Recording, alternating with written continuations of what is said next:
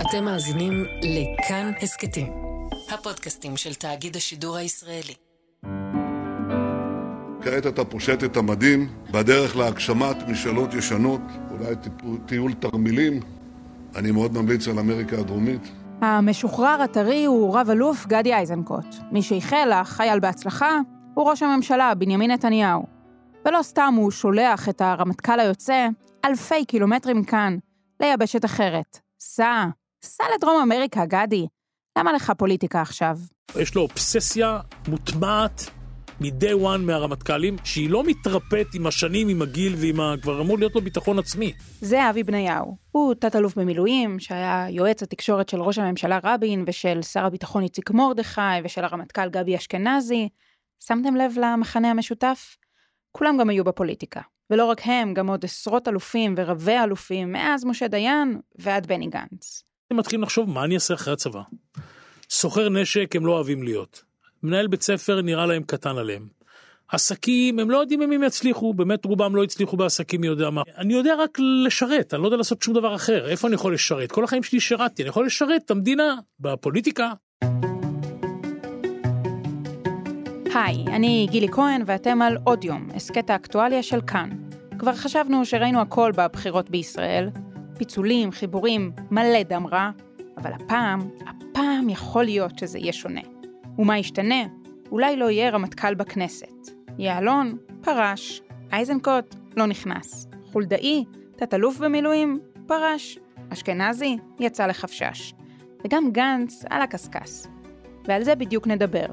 האם יכול להיות שהפוליטיקה הישראלית מתחילה להתרגל לעידן חדש בלי גנרלים?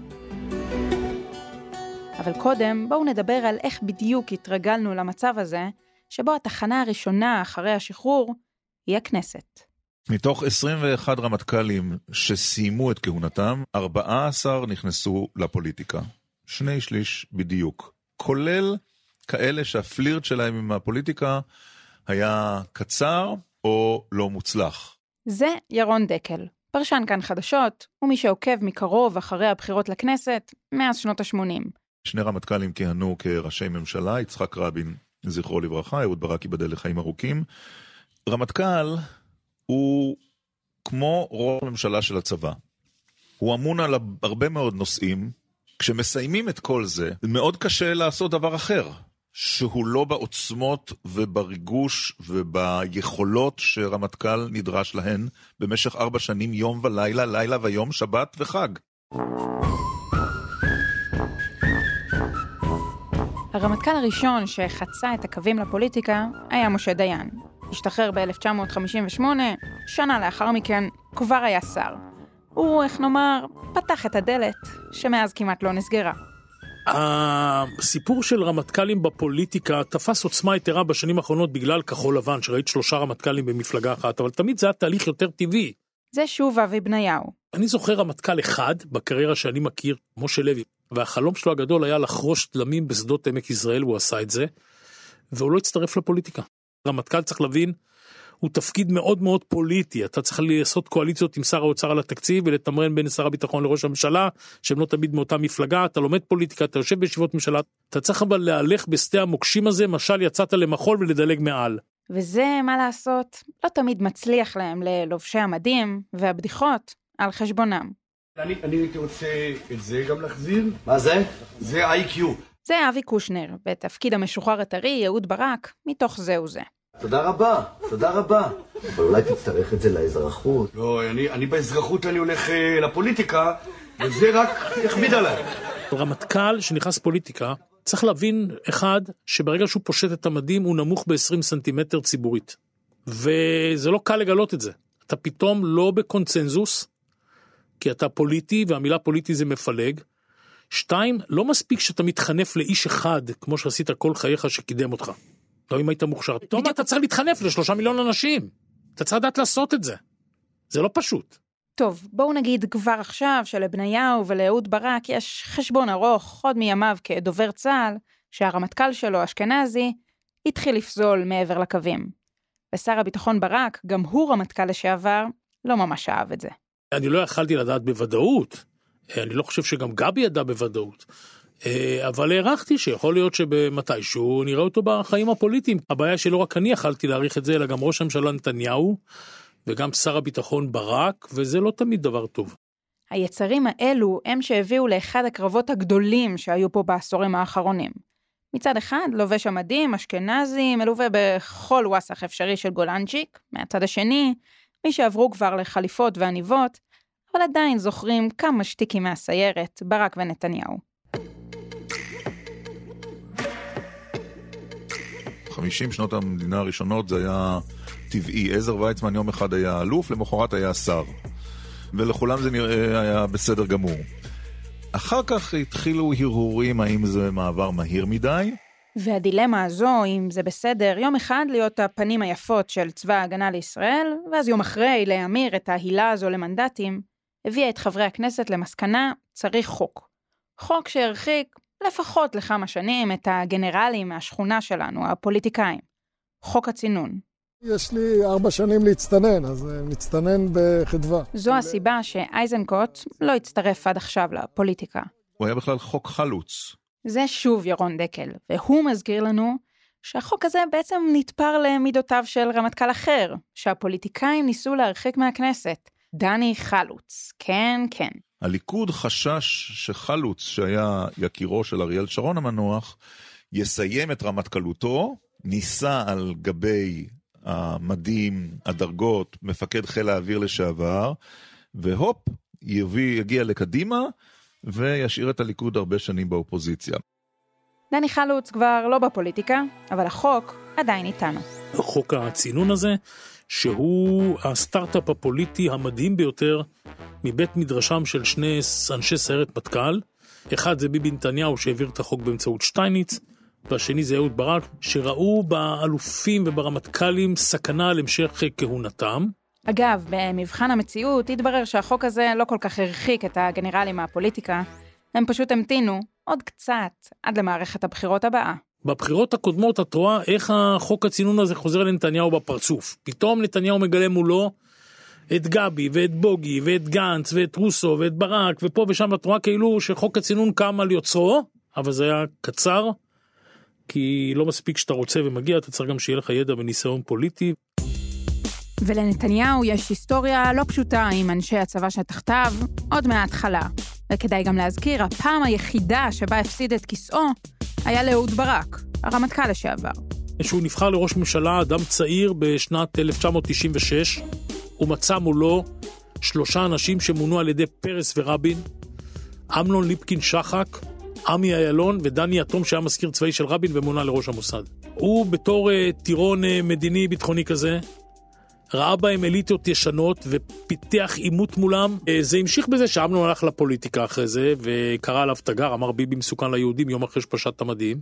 והוא ראה את שאול מופז הולך אחרי שרון לקדימה, והוא לא אוהב את הרמטכ"לים. אין יותר ימין או שמאל, יש רק ישראל את הג'ינגל הזה קשה להוציא מהראש, אבל המפלגה שמייצגת אותו, חוסן לישראל, זו שבני גנץ הקים, כבר מזמן נשכחה כשנבלעה לתוך כחול לבן. הובילו אותה שלושה רמטכ"לים, גנץ, אשכנזי ויעלון. אגב, זו לא הפעם הראשונה שיש שלושה רמטכ"לים במפלגה אחת, ממש לא. ב-77 היו משה דיין, יצחק רבין וחיים בר-לב חברים במערך. דיין אחר כך ערק, מעבר לקווי האויב, הצטרף לבגין בממשלה, אבל עידן הרמטכ"לים רק המשיך. ארבע שנים אחר כך, שוב שלישיית רמטכ"לים. עם תזוזה קלה. אל רבין ובר-לב הצטרפו הפנים החדשות, מוטה גור. ונדמה שמאז כולנו כבר התרגלנו שיש בממשלה גנרל אחד או שניים, וכחול לבן הייתה אמורה להיות השיא של הטרנד. באנו לעשות, והתחייבנו לנסות. בני גנץ לא התכוון להיות ראש ממשלה, הוא התכוון להיכנס לחיים הציבוריים, להקים מפלגה ולהיות הרבה שנים. אני זוכר אותו יושב בזולה בנמל יפו, מדבר עם האנשים, אומר להם אני רוצה להיות שר חינוך. ואז פתאום אתה מגלה את עצמך שאתה מציל בבריכה של 35 מנדטים שנוחתים עליך כגיגית. עכשיו מה תעשה עם זה? אתה לא יכול להצליח במשימה הזאת אם אתה לא שם על הגב שלך שלט למד וירטואלי. שאני אה, נהג חדש בכביש, ואת הלמד הזו אפשר אולי כבר להחליף באל אחת גדולה. מפלגת כחול לבן, מפלגת הרמטכ"לים, היחידה שהתקרבה להיות אלטרנטיבה שלטונית ב-20 השנים האחרונות, קרסה, מפרפרת על סף אחוז החסימה. ואת ירידת קרנם של הגנרלים, ירון דקל מסביר. הבעיה העיקרית שבה נתקלים אנשי הצבא, היא ההסתגלות למערכת הפוליטית שיש לה חוקים משלה, ולעיתים הם מגלים את זה בדרך הקשה. שהחוקים של המערכת הפוליטית הם מאוד שונים ונדרש סטאז' לעיתים ממושך כדי להבין איך המערכת הפוליטית. אולי זה מפתיע לגלות, החוק... לגלות שלגנרלים אין killer instinct. א', זה מפתיע, ב', אני חושב שבסופו של דבר הם מגלים שיש למערכת הזו חוקים משלה, ואין מה לעשות, צריך להיות מתוחכם וערמומי גם בקמפיין וגם במשא ומתן הקואליציוני, וזה הזכיר קצת את רבין, כלומר בשבילי ראשות הממשלה זו אופציה, זו לא אובססיה. אני לא בטוח שהיום בלי אובססיה אפשר להיות ראש ממשלה. אתה צריך להתאבד על התפקיד הזה, אתה צריך לרצות בו בכל מאודך, כל כולך, כל הזמן, 24 שעות ביממה ולעבוד לשם כך.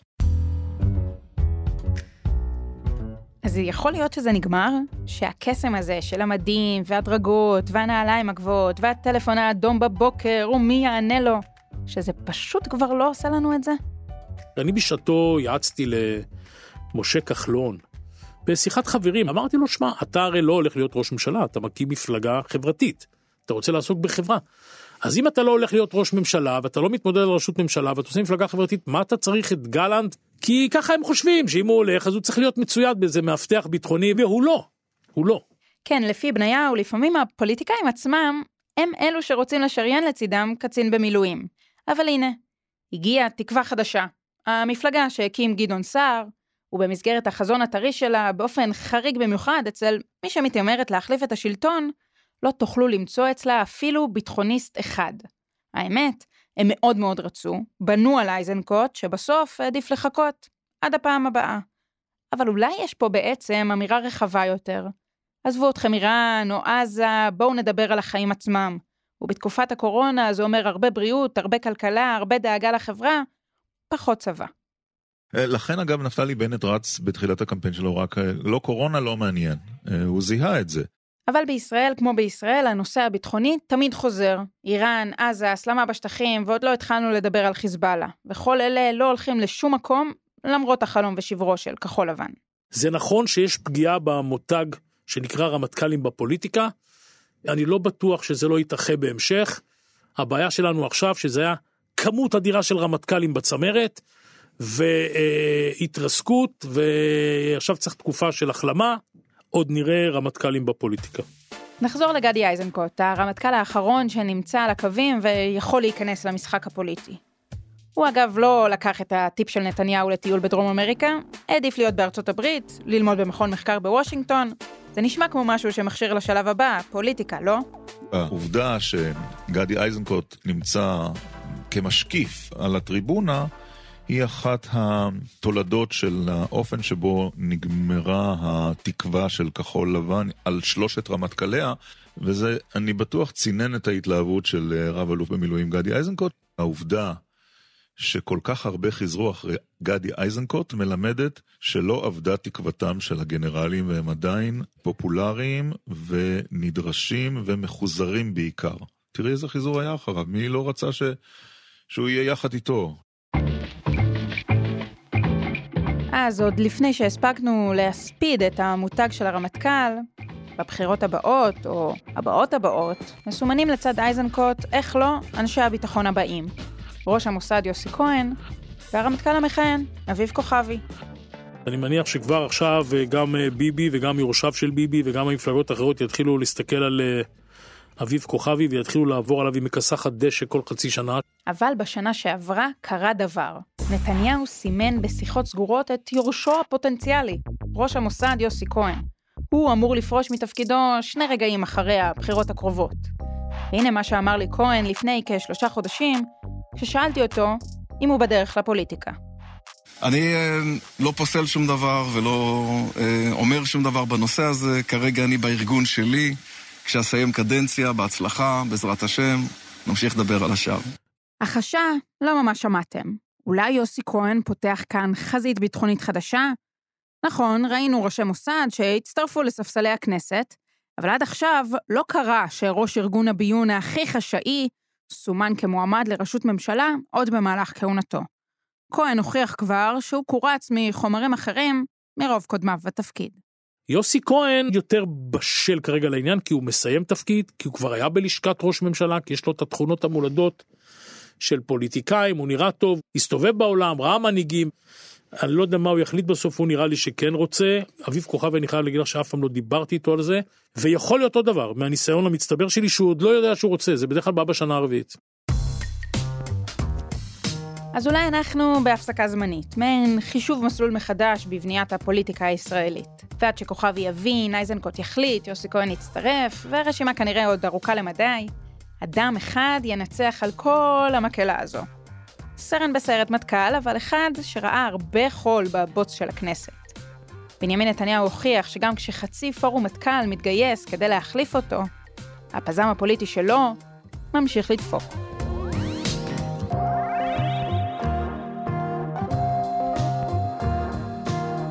האזנתם לעוד יום. את הפרק ערכו דניאל אופיר וניר גורלי, צוב פסקול, רחל רפאלי, טכנאים קרן בר, אלעד זוהר וליטל אטיאס. סייעו בהפקה שחק פאר ומאיה מרקסון.